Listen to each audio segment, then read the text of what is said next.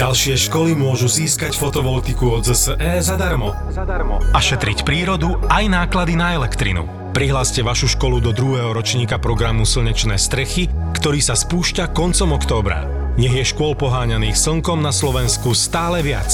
Fotovoltiku pre školy zadarmo a aj podcasty v portfóliu ZAPO vám prináša ZSE. Všetky podcasty ZAPO sú nevhodné do 18 rokov. A vo všetkých čakaj okrem klasickej reklamy aj platené partnerstvo alebo umiestnenie produktov, pretože reklama je náš jediný príjem. Luky, dnes dáme na úvod niečo vtipné, čo sme dlho chceli povedať a nehodilo sa to predtým, takže dnes by sme mohli. Pacient z azijského kontinentu, ktorý prišiel ku mne vo večerných hodinách na urgent s tým, že má pri sebe aj tlmočníka, robí tu v nejakej firme a teda má akútne vzniknutú bolesť, niekde v pravom hypomezogastriu s vyžarovaním do ingvíny. Čiže vlastne na pravej časti brucha s vyžarovaním do slabín. A je to taká ostrá bolesť, čo som aspoň od neho zistil. No, poviem vám, t- neveril som, že niekedy tomuto budem svetkou. Štandardne, keď má niekto koliku, berie sa krv, či je tam zápal, myslíme na pilonefritidu, slepé črevo, keď je to v tomto mieste a podobne. Zápal obličky, slepé črevo hľadáš, Áno. jasné. A A myslíme ešte na niečo to, dôležité potrebuješ? potrebujeme moč. Hej, prizvukujem, moč potrebujeme. Mal tam teda ten pacient aj tlmočníka, no ja som mu to aj povedal tomu pánovi, že nebudem sa to, aby to bol nejaký jeho známy, on nebol originál tlmočník, ale povedal som, no vy ste asi taký tlmočník, ja som úslista, lebo to bolo neskutočné niečo, ja som sa potom s tým Čiže pacientom... ste si veľmi nerozumeli, hej? Nie, nie, po anglicky sa snažila, neviem Preto ako. nastala potom tá neverbálna komunikácia, ktorú som z videl. Tak sme dali ten malý biely pohárik na to, aby nám pacient dal moč a poslali sme ho na vecko. No normálne som mu ukázal, ako keď my muži chodíme na malú potrebu, že stojíme a držíme si, Že tak, tak som mu ukázal, že potrebujeme také vyšetrenie, že si proste má No to Luky, ja som ťa načapovať. videl, to z diaľky vyzeralo proste, že áno, že, si, že mu ukazuje, že si ho má chytiť a vymočiť sa, hej, Áno. ale ty si ako keby dokončil to, že ako keď každý chlap pekne ešte otrepe, hej, Áno, však tak, že túto, toto chceme. tam- chceme moč, no. Chceme moč. Tak pacient išiel na vecko. Najprv asi nepochopil vôbec tú neverbálnu časť, lebo on si sadol a išiel na veľkú potrebu, bez toho, aby nám dal akokoľvek moč. Hej, my sme, lebo ono to bolo tak, že ja som tam mal kopec pacientov, hej, večer. A teraz pacient 10 minút nikde nie je. Otvoríme vecko, či ne, ne- neodpadlo, on tam kaká. On tam len sedí a kaká a pohárik vedľa a do toho poháriku si stihol dať vodu a piť z neho. Tak potom sme dali druhý pohárik, znovu som opakoval tú neverbálnu pomôcku na to, že potrebujeme reálny moč. A nevyťahol si ho, hej? Nevyťahol. Už som, už, tam, už som tam s ním poslal toho tlmočníka, že nech mu teda skúsi ukázať, čo má robiť. Tak sa tam ten pacient zatvoril. 5 minút nič, 10 minút nič Zase? zase. A potom otvoríme dvere a on tam, no proste on tam namiesto toho, aby tam načapoval moč, on tam masturboval a ejakuloval do toho pohárika. Čiže vám dal dal. tekutinku, hej? Dal nám bielu, hej. Nerobili sme spermiogram, lebo to, to nebol akože problém tam. My sme chceli ten moč. Neskôr som, som ho teda musel zacievkovať, lebo to sa nedalo proste Ty vysvetliť. si ho nakoniec musel zacievkovať, lebo nevedel pochopiť, že Áno, chcete moč. áno. Jemu to bolo proste divné, že ma čúra do toho.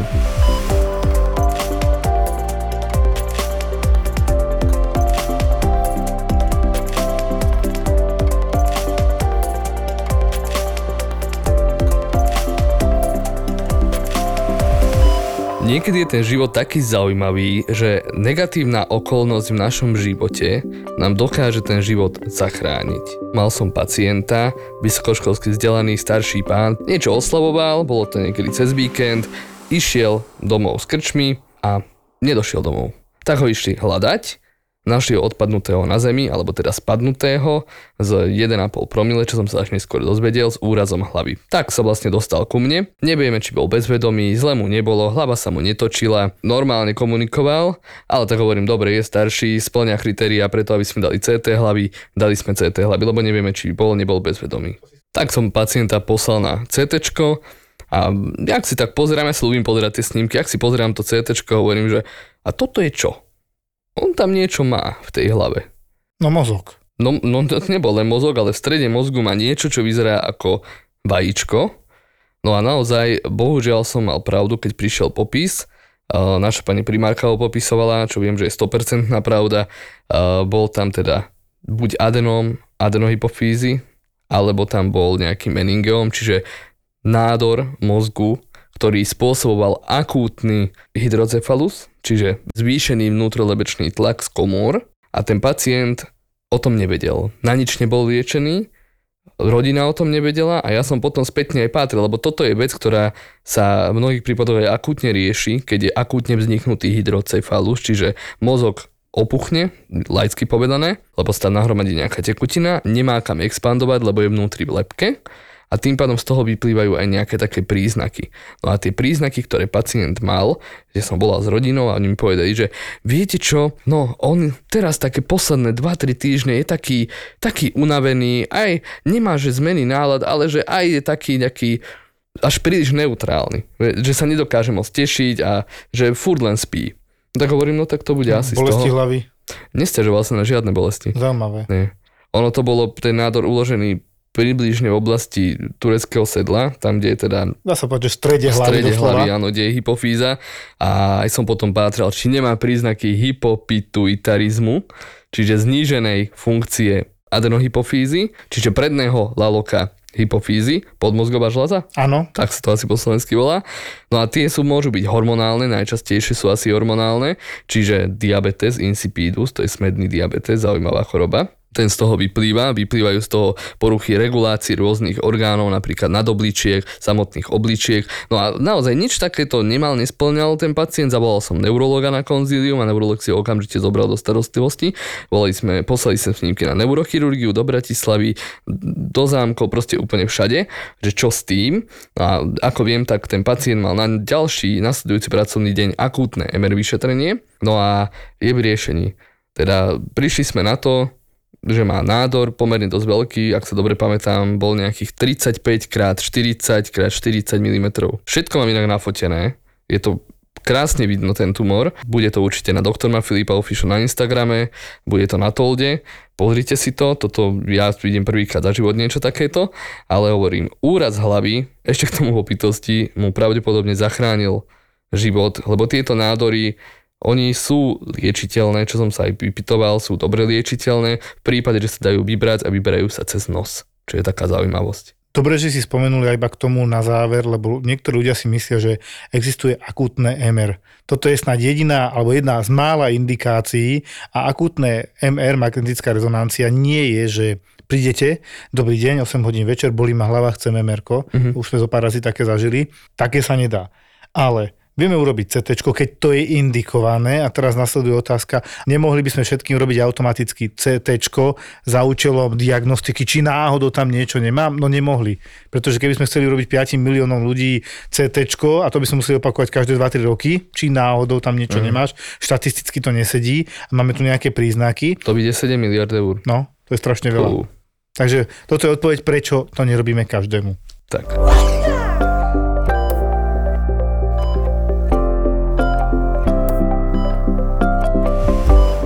Ja som mal dnes pacientku, čo som si myslel, že ešte nie je taká zima, aby som mal pacientku s podchladením, dokonca bolo dnes relatívne teplo, 20 stupňov.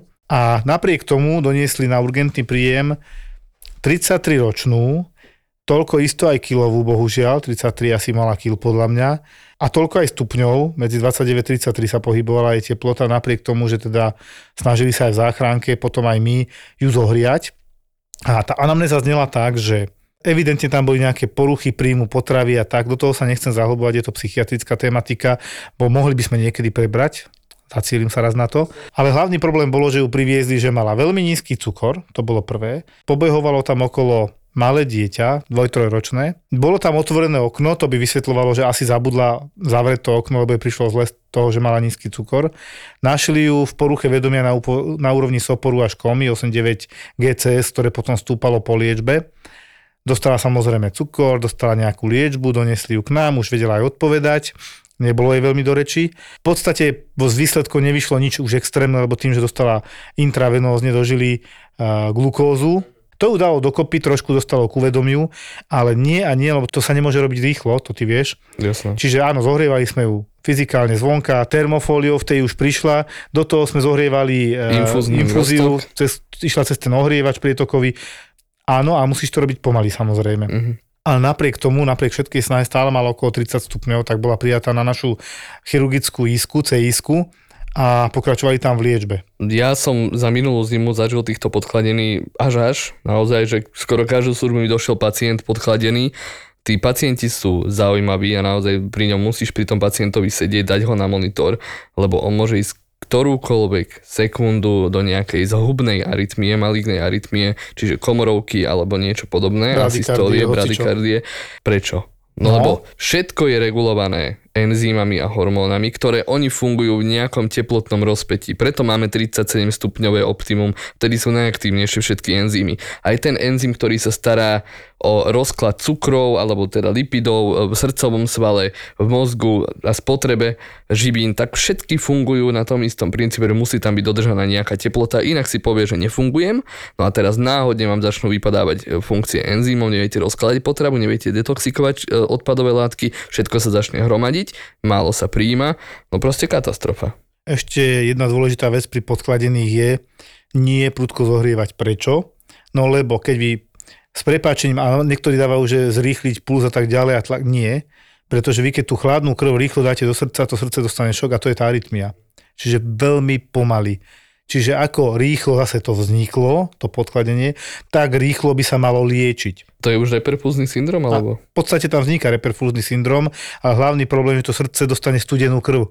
Uh-huh. Lebo centrum si drží. Srdce, plúca, mozog si bude snažiť, to bude cieľ proste vitálne funkcie, ano. životne dôležité orgány stále sa bude snažiť centralizovať, tak, to, tak tomu hovoríme a tie sú relatívne teplejšie ako sú akrá, hej, tá, tie vonkajšie. Preto aj táto pani, ona už jadro mala okolo 33-34, ale končatiny boli stále 28-29 stupňov. Preto idú na jednotku intenzívnej starostlivosti. Ty si mal opačný extrém, čo sa týka váhy? Teraz som po službe na RLP, mal som extrém, čo sa týka váhy pacienta. Na okraji pola, taký dom, ktorý zvonka vyzeral opustený, tak tam bol pacient nie starý, 30 ročný, ale viac ako 150 kg. Mm. Bol somnolentný, opotený, bledý, my sme si najprv mysleli, či nemá infarkt. Hej, došli sme tam, EKG mal negatívne, žil tam so sestrou, no ako to bola taká typická osada niekde v strede ničoho. No a e, Pacient nereagoval, nevedeli sme ho ako dostať do sanitky, lebo ako bol indikovaný na transport, na do, doriešenie veci a neskôr, asi poviem takto v neskôr sme zistili, že môže mať asi nejakú leukémiu alebo nejaký zápal.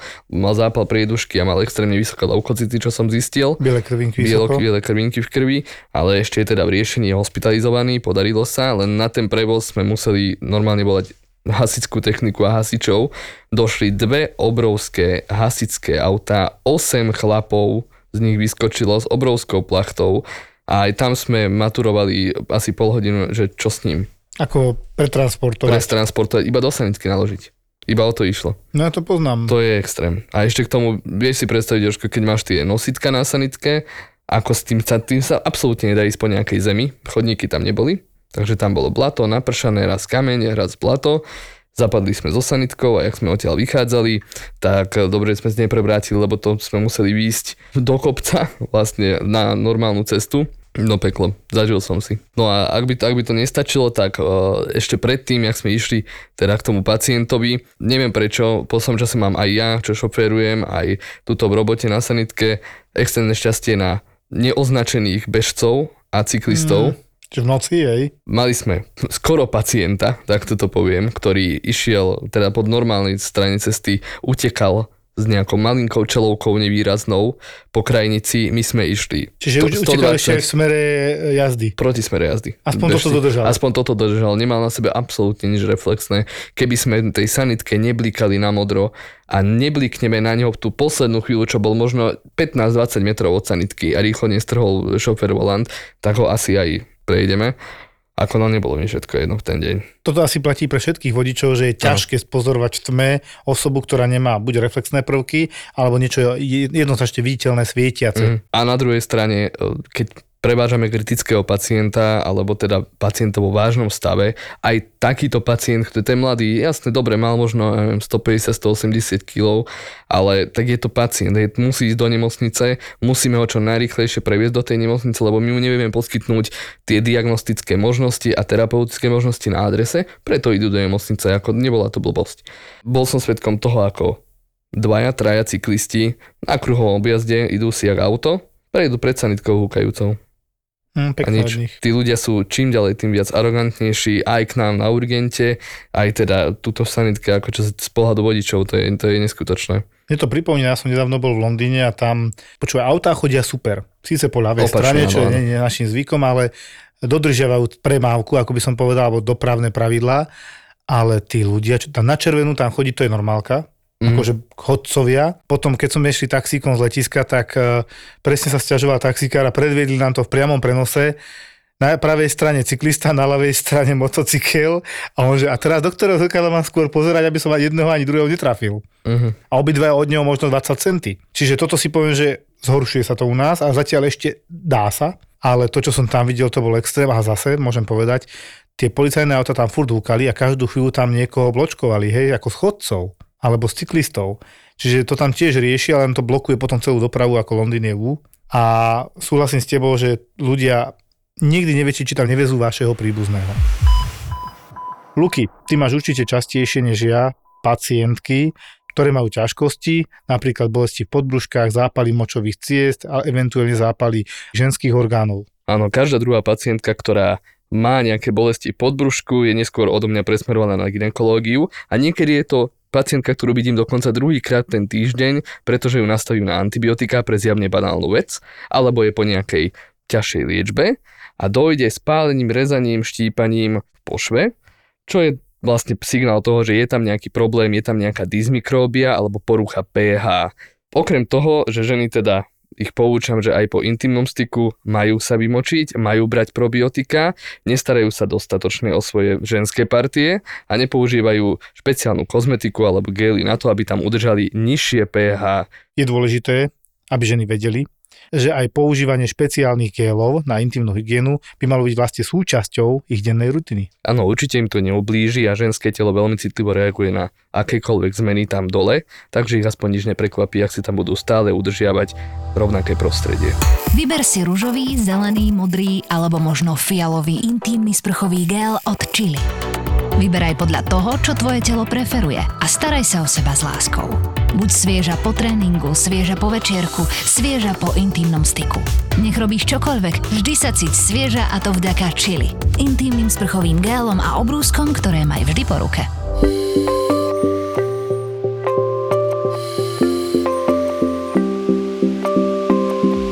Prvýkrát v živote som zachytil diagnózu, že ochorenie v terminálnej fáze, tak to voláme, alebo terminálne ochorenie. A to použijeme väčšinou pri pacientov s onkologickým ochorením, s metastázami. Takmer všade ten človek trpí a v podstate už len liečíme tak, že mu pomáhame s prepačením prežiť tak, aby netrpel. Dnes som mal pacientku, ktorá mala, že koronárne arteriové ochorenie, také dosť interné akože pomenovanie kardiologické, alebo teda ischemickú chorobu srdca. To znamená v preklade chronické nedokrvovanie srdca a jeho oblasti v dôsledku upchatých ciev, tepien uh-huh. na tom srdiečku. Hej. To bola pani okolo 70 rokov, prišla od nášho obľúbeného pána doktora obvodného, teda môjho obvodného, ktorý mi aj vopred volal, že sú tam zmeny na EKG, ale že v krvi zatiaľ nič nie je, ale mala typickú bolesť, síce trošku nižšie, v epigastriu, akože nad žalúdkom tesne, ale že teda by ju rád doviezol, lebo že sa mu to EKG nezdá. Ona síce už mala opakovane robené perkutánnu koronárnu intervenciu, čiže pozrieť sa na to srdiečko a urobiť zákrok, zároveň mala opakovanie SKG, selektívnu koronarografiu alebo samotnú akútnu koronarografiu, asi 6 krát tam proste bola. Uh-huh. Nitra, Bratislava, Kadiako. A už tých nálezov potom, keď došla, my sme sa akurát stredali s Mírkou, také závery, že zvažovali bypass, že našli nejaké cievy a zistili, že už nie je ničo na čo. Vysvetlím neskôr. Potom teda posledná koronarografia, čiže to nastreknutie ciev, tepien srdiečka, v akom sú stave a so zvážovaním zákroku. Vyšlo, že fú, skúsili spriechodniť jednu hlavnú cievu na srdiečku, nebudem vysvetľovať, ktorú je to komplikované, ale jednu z tých hlavných. A nepodarilo sa a záverom bolo, že ponechané na konzervatívny postup. A tiež tam potom bolo napísané, že sa jedno terminálne ochorenie pri kach, koronárnej arteriovej chorobe. A vtedy som si uvedomil, že to je asi prvá pacientka, čo tam má takéto škaredé nálezy, ale to bolo také, že keď poviem tak, že človek má 6-7 ciev, ktoré vyživujú srdce, tepien, Áno. tak ona mala jedna z hlavných. 90 až 100% zúženina, čo je prakticky úplne zavreté. Sme tak skonštatovali, že to je tak, keď jedna krvinka ešte prejde. Áno, cez to zúženie, no. Potom tam bolo ďalšie z tých hlavných ciev, ktoré tam boli, že 60 až 80% boli 3, ďalšie bolo 50-70% a to samozrejme pracuje v čase. ale liečbu mala dokonalú. Ona mala to bola jedna milá staršia pani, mm. usmiata, dokonca sme zistili, že sme z rovnakého regiónu, kde, kde som kedysi žil, hej. A potom sa zavolala aj príbuznosť, aby sme vysvetlili, že aké je to zlé. A pani ešte potom mi naložila, že no, ale ja nemám upchaté len cievy na srdci. Mne už pozerali aj cievy, ktoré idú do mozgu, čiže karotidy, krčné cievy, tepny. A tam to je tiež veľmi zle, že vraj, a tiež mi to nevedia urobiť, lebo že to je strašne rizikové. Ale to, to je zázrak, že ona nebola dementná. To je zázrak. Lebo to, je, to sa volá normálny diagnoza vaskulárna demencia, keď tie cievy sú tak zužované, že ten mozog trpí nedostatkom kyslíka a tým pádom začne atrofovať. No tak táto pani ako na prvome slúžie bola odovzdaná odo mňa Mirke s tým, že som ale vysvetlil, že je to strašne zlé pani, ale vy s prepačením čakáte na jednu z posledných porážok alebo infarkt. Mm. A napriek tomu, že máte komplet liečbu, nefajčila, slušne vyzerajúca, nebola nejaká obezná, nič Čiže strašne zlá genetika týchto ľudí je neskutočne ľúto, že za to ani nemôžu, ani sa nesnažia takto byť vážne chorí po kardiovaskulárnej ano. stránke, napriek tomu majú tak zlý dar od prírody, také prekliatie by som to nazval. To bolo vidieť, že ona mala tú kartu tak plnú a hrubú, že sa snažilo z našej strany urobiť, čo sa dalo, ale že sme našli svoje limity. Vyčerpali všetky možnosti. Tak, vyčerpali sme všetky možnosti, ako pomôcť tej pacientke a s prepačením už tiež tak ako pri onkologických pacientoch sme skonštatovali, že fú, urobili sme, čo sa dalo, viac sa nedá a už len udržujeme. A tá pani, ale počúvaj, s úplným pokojom Angličana prijala tento svoj osud, ale veď už má cez 70. Mne bolo normálne, doplaču, keď som odchádzal. Naproti tomu, pár hodín predtým som vyšetroval pána, ktorý bol zase úplný opak tejto pani, ktorý nemal až takú zlú genetiku, ale dalo by sa povedať, že to mal trošku v paži a nebol roky u doktora. Klasika, hej, tiež okolo 60-70 pán, vyzeral oveľa horšie ako táto milá pani, myslím ako tak na pohľad. Po prvé smrdel, ja to tak aj poviem, ja som použil tú svoju diagnózu, veľmi nízka úroveň osobnej, osobnej hygieny. Z-ková diagnóza, milujem, mm. už aj ja používam. No, potom došli aj synovia, ktorí boli na tom podobne, mne to akože, mne to začína vadiť toto, že sa o seba niekto nestará vyslovene. Mm. Tento pán došiel s tým, že obvodný lekár zavolal sanitku, lebo on má opuchy dolných končatín, to bol jeho najmenší problém. On mal opuchnuté dolné končatiny typu pitting, tak to ja píšem, pitting, že zanecháva jamky, Koláčový, že to tam je dlho. Edem, Ale mal aj semeníky a penis opuchnutý. Cestovitý jeden. Tak. Ano. Čiže on bol komplet od dolnej časti opuchnutý, gravitácia funguje. Zlyhávalo mu srdce, zlyhávali mu obličky, mal tam veľký zápal, najskôr na pravých plúcach, to všetko sedelo. Ale čo som ja nechápal, keď som sa opýtal na lieky, či nejaké užíva, on žiadne neužíva, čo potvrdili potom aj synovia tak samozrejme išiel do nemocnice, ale bol to presne ten opak, že tá pani sa o seba starala, tento pán nie. Samozrejme, fajčenie 20-30 denne, samozrejme alkohol, akože fú, katastrofa. Čiže taký zhumplovaný by sa dalo tak. povedať.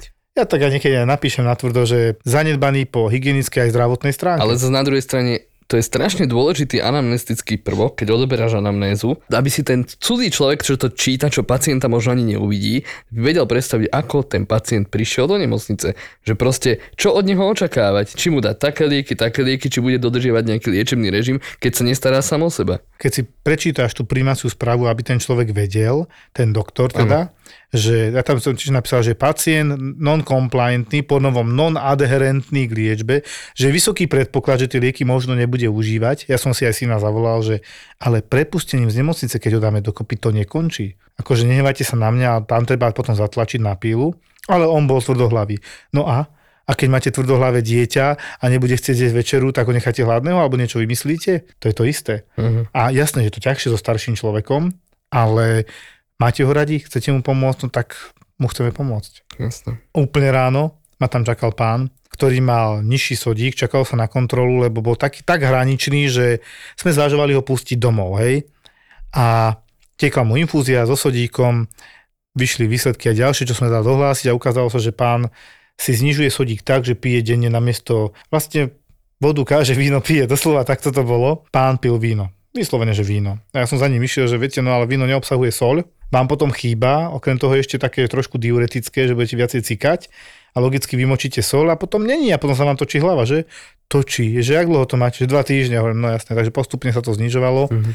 Našťastie to nebolo hneď na hospitalizáciu taký hraničný atrium, sodík mal v krvi a po podaní infúzií bolo výrazne lepšie, tak sme sa dohodli, že teda slúbil mi, že s tým vínom skončí, ja tomu osobne moc neverím, to sa slúbuje pred nami a potom to dopadne úplne inak, ale tiež je to ten príklad, že vlastne na ten urgentný príjem v 80% prídu zanedbaní pacienti, ktorí na to kašľú, je to trošku taká naša prirodzenosť, ale na druhej strane niekedy až extrémne zanedbaní by som To je povedal. také zhoršenie chronického stavu, ale v normálnej spoločnosti by zhoršenie chronického stavu mal korigovať obvodný lekár ešte pred jeho zhoršením. Ale keď tam ten pacient nechce ísť, No. stane sa až toto. To mi tiež pripomína, ale toto som si čítal aj na Facebooku a je to náš každodenný chlebíček, že príde seknutý pacient na urgentný príjem sanitkou a keď sa ho začne vypytovať, tak ešte niektorí tak mudrujú, že no dobre, čo ste si dali od bolesti? No, on takéto tie lieky a od bolesti, on toto moc ako neuznáva. Mm. A sa tak na neho pozerám, že dobre, ste seknutí, čo odo mňa čakáte? A nejaké, to sme začali na začiatku, nejaké CT, MR by sa nedalo? A ja sa ho tak pýtam, a keď vám urobím CT, prestane vás to zrazu bolieť? Ako, inak áno. Ja už som také mal, že Také si prestalo mal, bolieť. prestalo bolieť. No, dobre, každopádne CT ani MR nelieči. Dovolím si tvrdiť, že aj ja, ešte lepšie neurolog, mm-hmm. po vyšetrení vás vie povedať aj bez CT, bez MR, lebo na to má to kladívko, on není blbý, on vie povedať tzv. dermatóm, čiže on si vie pekne vyšetriť oblasť, ktorú hľadáme, ktorá by mohla byť pricvaknutá v tej platničke niekde a tým pádom vám vie povedať, odkiaľ kam to ide a nepotrebuje CT alebo MR. A taký trošku paradox, inak to je veľká pravda. Infúzka môže v nej byť hocičo. Keď je niekto seknutý, vždy pomôže pri takýchto oportúnnych pacientov, čo dojdú na urgent a hneď si žiadajú toto, toto, toto. Príležitosť Prí, áno, áno, áno, áno, že hľadajú tú príležitosť. Uh, tak hej, môže byť aj prázdna tá infúzka, veľakrát im pomôže. Už sa, už sa stalo, že omylom sa podala nejaká úplne prázdna infúzia bez liekov, že iba fyzák. A zrazu prešlo. čo omylom, ja koľko razy som to ešte na Antolskej pri našej svetoznámej Hanke, to takto poviem, lebo však sme ju tak volali, bežne sme jej podali čistý fyzák a pomohol rovnako, ako keď sme tam dali tie lieky od bolesti. Hej. Tak sme vedeli, že ona si trošku aj vymýšľa. A na druhej strane, čo tí ľudia čakajú? Áno, my tam dáme nejaké lieky do tej infúzie, ale sú to lieky iba proti bolesti. Kortikoidy len tak na krvát, ne, ne, nevidel som, že by niekto na urgencii len tak podával. To sa asi až na oddelení To je potom veľmi neurologickom, zriedkavé. No a sú to lieky od bolesti také isté, ako si vy viete spapať tabletku, iba trošku inak sa volajú, lebo sú v ampulách a teda sú v injekčnej forme. Ja to mám Je na vlastnej také, koži no. na sebe, že či som užíval tabletku granula normálne cez žalúdok, alebo som si dal podať infúziu, keď to bolo akože dosť bolestivé. Ja som mal pocit, že mi viacej zaberajú tabletky.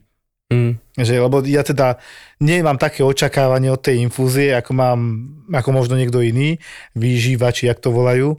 Čiže ľudia nečakajte, prosím, že tá infúzia s tými liekmi, že neexistuje perorálna, teda ústna podoba taký, takéto liečby, to je v princípe to isté, ale akurát keď ste už nás máte tú kanilu, tak tam naperem viac tých liekov dokopy a jediný, jediný rozdiel hlavný je, že obchádzame žalúdok. Áno, niečo rýchle, že to účinkuje. Ale aj väčšina z nich o niečo kratšie.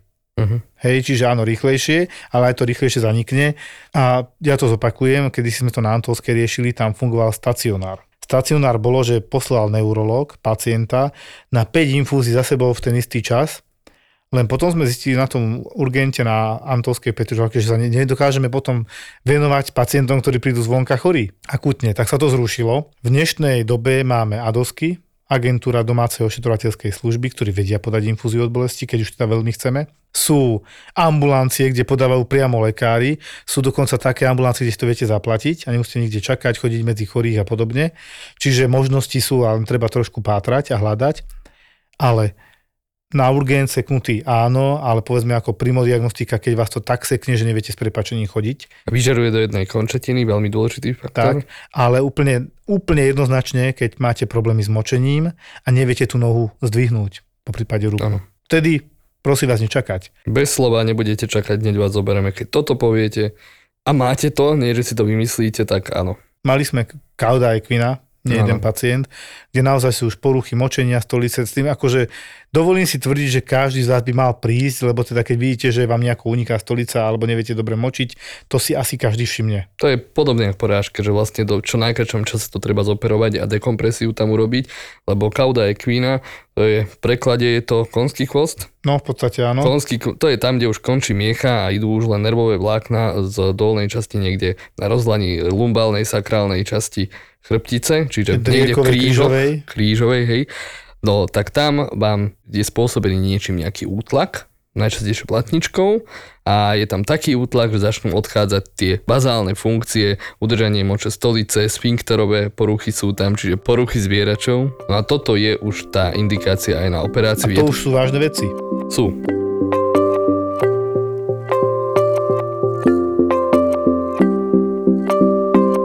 Mali sme pacientku počas mojej poslednej služby na RLPčke, kde to bolo nahlásené ako epi krče, čiže krčová aktivita nejaká v rámci epilepsie. Zaujímavý výjazd, lebo také nemávame často na epilepsiu uh, chodieva častejšie teda RZP ako RLP, lebo tam čo, tam sa dáva apaurín. Ja veľmi krátko, dobre, ano. že to hovoríš, lebo aj dneska sme mali pacienta a trošku sa hnevali príbuzní, že dostal epileptický záchvat a my sme ho pustili domov. Pre Boha. Ono to vyzerá strašne, ale tie epileptické záchvaty, keď ten pacient má evidovanú epilepsiu a dokonca vieme, že veľmi nedodržiava liečbu, väčšinou pijú alebo niečo podobné, mm-hmm. kde sa zhoršujú a častejšie sú tie epileptické záchvaty, my pacienta zaliečíme a máme snahu ho prepustiť domov, lebo to nie je nič výnimočné. Výnimočné je čo? Takzvané kumulatívne epileptické záchvaty a nebodaj status epileptikus. Áno, teda nejaký grand mal taký veľký záchvat. A pretrvávajúci. Áno, pretrvávajúci. Toto bolo presne tak hlásané. Pacientka sa trasie už asi 20 minút. Tak hovorím, že a dali nejaké lieky, že nedali žiadne lieky. To, čo som akože zisťoval, došli sme na adresu, pacientka na posteli. Predstavte si, ako vyzerá človek, ktorý má epizáchvat, epilepsi, epileptický paroxizmus. Pacient bezvedomý, prvá podmienka pre záchvat. Bezvedomý. Ano, nemáte epileptický záchvat, keď si ho pamätáte, prosím vás. Mal som epileptický záchvat, ja si to pamätám, už vtedy viem, že ste ho nemal. Mali ste ho vtedy, keď sa zobudíte s rozbitou hlavou na zemi a ľudia sa na vás pozerajú, hej? Tak, vtedy ste mali. To si nepamätáte. Možno. No a teda Došli sme na miesto, pacientka so mnou rozpráva, hovorím, čo sa vám stalo? No tak mám epileptický záchvat, hovorím, nemáte už. Ležala ako na posteli. Ale čo bolo zaujímavé, ja som začal odoberať anamnézu a preto to je sakra dôležitá tá anamnéza. Pacientka mala úraz hlavy pred 5 rokmi, bola aj operovaná, lebo mala nejaké zakrvácanie. Odtedy má epileptické záchvaty, mala ich častejšie, je nastavená na liečbu. Teraz dva roky nemala epiparoxizmus, žiadny. A dneska zrazu ju to nejako chytilo. Zrazu ležala v posteli a stalo sa. To je divné. Ale keď si nemala prišiel... žiadny stimul, ale keď som prišiel, už bola pri vedomí. Ale naozaj rodina hovorila, že istý čas, že bola bez vedomí, nevedeli povedať kedy. Tak hovorím, dobre, tak napísal som si lieky, aké užíva, či z toho niečo nemôže mať. Hej, vypísal som si anamnézu, som vyšetrovať. Celé to hlásenie, ktoré nám chodí do AVL, bolo, akože je tam áno, epiparoxizmus a stiažené dýchanie do toho, že sa je horšie dýcha, no bodaj by sa zle nedýchalo, keď sa trasie. Uh, takže som vyšetroval pacientku a vždy ja mám také tri postupy vyšetrovacie, vždy keď mám interného pacienta, tak tak jak ty na Joško auskultujem, čiže popuč, počúvam srdiečko, plúca, pozriem opuchnuté končatiny, či nemal teplotu a tak ďalej. A keď mám neurologické, to také minimálne neurologické vyšetrenie, čo je... To vám, že orientačné. Orientačné, áno, že teda mingazínyho znak, ruky dopredu a zatvoriť oči, či jedna padne, nepadne, to isté sa dá s nohami, taxia, či sa vie dotknúť nosa, keď sa mi dotkne prsta s zatvorenými očami, vyšetrujeme. A potom, keď je bolesť chrbta napríklad Lasegov príznak, to je to, že dvihneme nohu hore a začne bolieť v chrbte, či je tam nejaká radikulopatia, dajme to nie je úplne orientačné, je to celkom slušné neurologické vyšetrenie, Aby som vedel, kam ho dať, vieš, toho pacienta. Takže takto a jasné, či cerí, či nemá pokresnutý kútik, či nemá nystagmus, čiže oči, či mu neskáču do jednej, do druhej strany. Ak áno, tak doktor ktorej strany veľmi dôležité. A vedia s ním rozprávaš, vidíš, či je privedomý, áno, ako áno, komunikuje. Áno, zhodnotíš to vedomie kvantitatívne a kvalitatívne. V tomto prípade pacientka, že ona od tej operácie teda bola taká, že horšie artikulovaná, privedomí bola, cerenie tam nebolo nejaké akože kútik poklesnutý ani nič, ale čo mi bolo, bolo divné, že ona sa furt pozerala na moju stranu. Ešte predtým, ak som začal vyšetrovať, furt sa pozerala niekde do úrovne môjho pása, do, na jednu stranu, hovorím, boli vás že neboli. Tak sa pozrite na druhý, tak pozrela, hneď padla proste na druhú stranu, doprava mm. a išiel som vyšetrovať mingazínyho príznak, teda dvihnutie, predpaženie končatín, zatvorenie si očí, či náhodou nepadne jedna ruka, alebo nebude tam nejaký pokles, svalovú silu som potom, no a tak. Pacientka, hovorím, zatvorte si oči, dvihnite si ruky pred seba. Zatvorila oči, dvihla si ruku pred seba, nie ruky. A hovorím, no a tá druhá ruka? Čo hovoríte, že ju mám pred sebou? Hovorím, no nemáte. Pozrela sa, zdesená, že čo sa stalo. Hovorím, dobre, nohy, nohy to isté. Mm. A už som išiel, celá rodina tam bola zbehnutá, hovorím, oni tam pobehovali, čo jej majú zabaliť do nemocnice, aké lieky jej majú dať. Hovorím, serte teraz na to, povedzte mi, o koľkej sa to stalo. Ja potrebujem presný čas, kedy mala ten epiparoxizmus. Ona môže byť, mohla byť zakrvácaná. Mohla to byť aj todová paréza, ktorá býva niekedy po epi. Áno. Áno. je to Zrejme to dočasná, aj ale to bolo. ty to tam v tej chvíli Áno. nevieš rozlíšiť. Presne tak, musím k tomu pristúpať ako k porážke a musím k tomu pristúpať tak, že áno, pacientka môže byť indikovaná na trombolízu.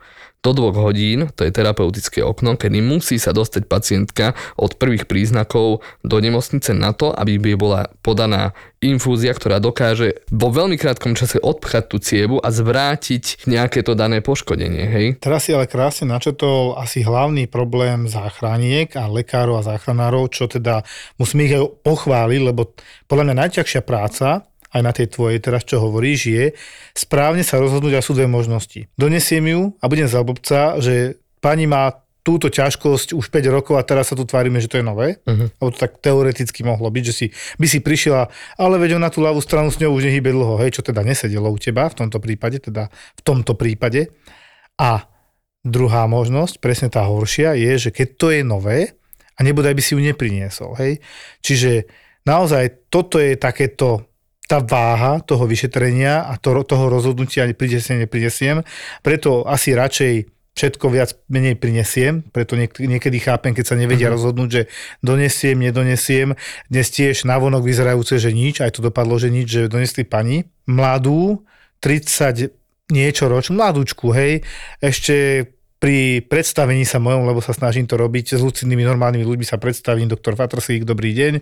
A ona, ježiš, vy ste z toho podcastu, to bola prvá veta, prvý náš kontakt.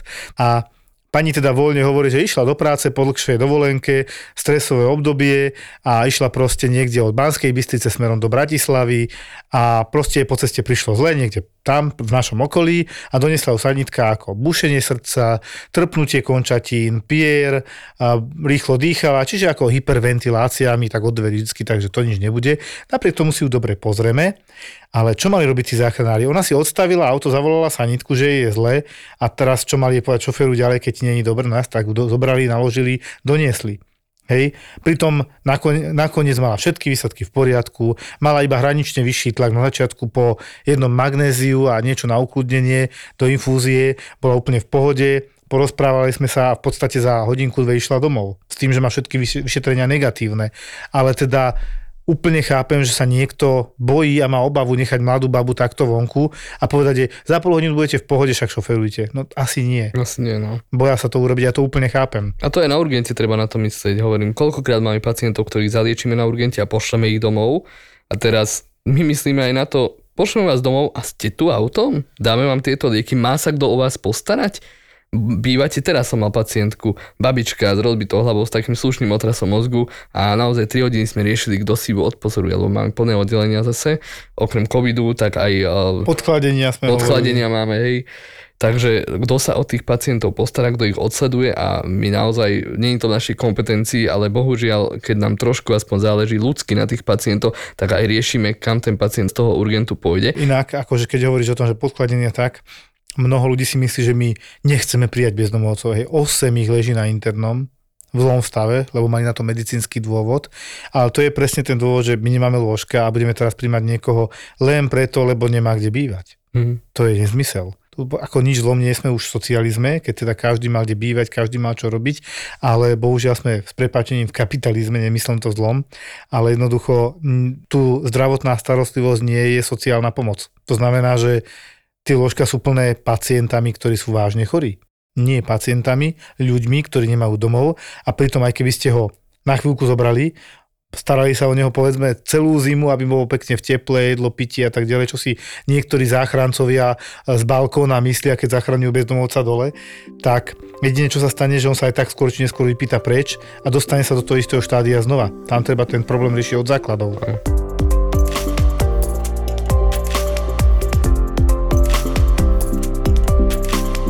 Spomínal si tie epilepsie, Luky, a poviem ti tak, niekedy aj my, keď púšťame pacienta, teraz to bolo konkrétne neurolog, púšťal pacienta po epileptickom záchvate a zvažoval, či ešte dá na tlmenie niečo alebo nie a rozhodol sa, že nedá, že to bolo vyprovokované tým, že on popíja alkohol a tak, mm. nezudržiava liečbu a kvôli tomu dostal taký menší abstiak do toho záchvat a potom teda nahnevaná príbuzná sa vrátila, že ho dá do auta a on zase dostal epileptický záchvat.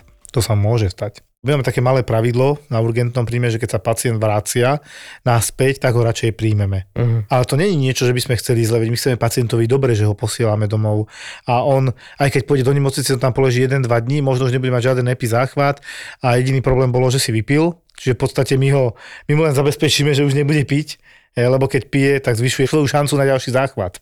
Najmä keď triezvie. Takisto ako teraz sme mali pacientku, ktorá bola vyšetrená chirurgom, lebo si mysleli príbuzní, že ona bola prevyšetrovaná, keď to tak poviem, pre suspektný nejaký krvácajúci vreč žalúdku, robila sa hadica, ležela pacientka na chirurgii, lebo bolesti brucha, hento toto. Žiadny vreč sa nedokázal, dostala liečbu, dostala aj železo, No a teraz po železe bola taká tmavo sivá stolica, nie je čierna. Čiže taká, to voláme sorbiferová po starom, lebo sorbifer bol taký prvý liek na železo, so železom. A bola taká železitá, hej, dosiva. Železo je proste, keď, sa, keď je v stolici, také dosivastá. A dvakrát ten chirurg v sobotu kontroloval krvný obraz, či není proste chudokrvná, či to netečie alebo niečo. Príbuzní trvali na tom, že teda treba to predriešiť. Dvakrát bola vyšetrená na urgentnom príjme na chirurgii. A dnes prišla znova, že má vyššie obličkové parametre a obvodný trval na tom, že by mal byť hospitalizovaný, poslal to ešte raz chirurgovi a chirurg že na hospitalizáciu. Nakoniec sa ukázalo, že ten hlavný problém, že ona hnačkuje, je trošku dehydratovaná staršia pani a jediné, čo mne vyskošilo ako jediná zmena v tých laboratórnych vyšetreniach, bolo, že máme ureu a máme kreatín. Kreatín je taký čerstvý parameter, bielkovina, ktorú meriame a pani mala proste už tak dlhodobo sledovanú nefrologa, mhm. obličkového doktora, tento parameter, okrem iných vecí, že mala okolo 400, teraz mala 500 my nepozeráme ani tak na to číslo, ale na ten rozdiel. Čiže zo 400 na 500 je rozdiel 20%. Moc, no. To není veľký rozdiel, 25 maximálne. Ale čo bol rozdiel, bola urea, a urea je okrem iného toho obličkového parametra aj parametrom močovina, ktorá hovorí o tom, ako je pacient nastavený, čo sa týka jedla, či je v tzv. katabolizme, alebo anabolizme, alebo v nejakom rovnovážnom stave. Čiže či naberá, alebo odbúrava svalovú hmotu a celkovo stráca. zásoby. Jednoducho telo, keď je v strese a hľaduje, tak z vlastných bielkovín si vytvára cukor v pečení, keď máte zdravú pečen teda, táto pani v tomto smere mala zdravú pečeň, ale potom začínajú chýbať bielkoviny a stúpa tá urea, močovina ako taký prejav nedostatku výživy. No a táto pani išla z 25 na 50. Máme tu dvojnásobné zvýšenie. Mm-hmm. Toto bol nakoniec dôvod, prečo som mu aj prijal, lebo presne tí príbuzní začali riešiť, ale ona je taká slabá, kolabuje nejako horšie vníma. To už, to už bol prejav urémie. Tým sa dostávam k tomu, že som dávnejšie mal pacientku s ureou cez 70, močovina cez 70, aby ste mali takú predstavu, tých 5 až 10 je u mňa, u Lukyho, u normálneho človeka, to číslo, nebudem konkretizovať už detaily, ale 70 bol extrém, ten pacient bol v kóme, kvôli tej urei, ktorá bola 70. Ani tak nás netrápil ten kreatinín, to je ten hlavný obličkový parameter, čo my sledujeme, ktorý bol nejakých 200-300, ale tá urea bola katastrofálna. Totiž to močovina keď je veľmi vysoká v krvi, tak je toxická pre mozog. Mozog je bohužiaľ, alebo nervový systém je veľmi citlivý na niektoré látky, ako sme si hovorili amoniak pri cirhóze pečene, tak pri obličkových parametroch táto úrea močovina je dôležitá. Už na tých 30-40 je zle tu sme presne zobrali ten zreteľ na tú úreu a kreatinín nebol až taký zlý. Čiže naozaj na tie výsledky sa treba pozerať tak, tak z celka a tak ako v tvojom prípade neurologický pacient, tak v tomto prípade dá sa povedať, že laboratórne výsledky rozhodovali nie v tom, že Ježiš je to vysoké, ale ako sa to zmenilo oproti poslednej no. návšteve. V tomto je tá medicína komplikovaná. A pekná. A pekná. Zapo naživo pokračuje aj v novembri. Vo štvrtok 23. novembra sa v hoteli Color v Bratislave premiérovo, premiérovo. naživo predstaví podcast Zveromachry. Zveromachry. Chalani majú pre vás pripravené tie najexkluzívnejšie príbehy zo svojich ambulancií, no a skvelý podcastový večer doplní aj váš obľúbený podcast Marakua. Marakua kde Števo Martinovič a Miška Majerníková privítajú fantastického hostia. Vstupenky ako vždy na Zapotúr SK. Zapo.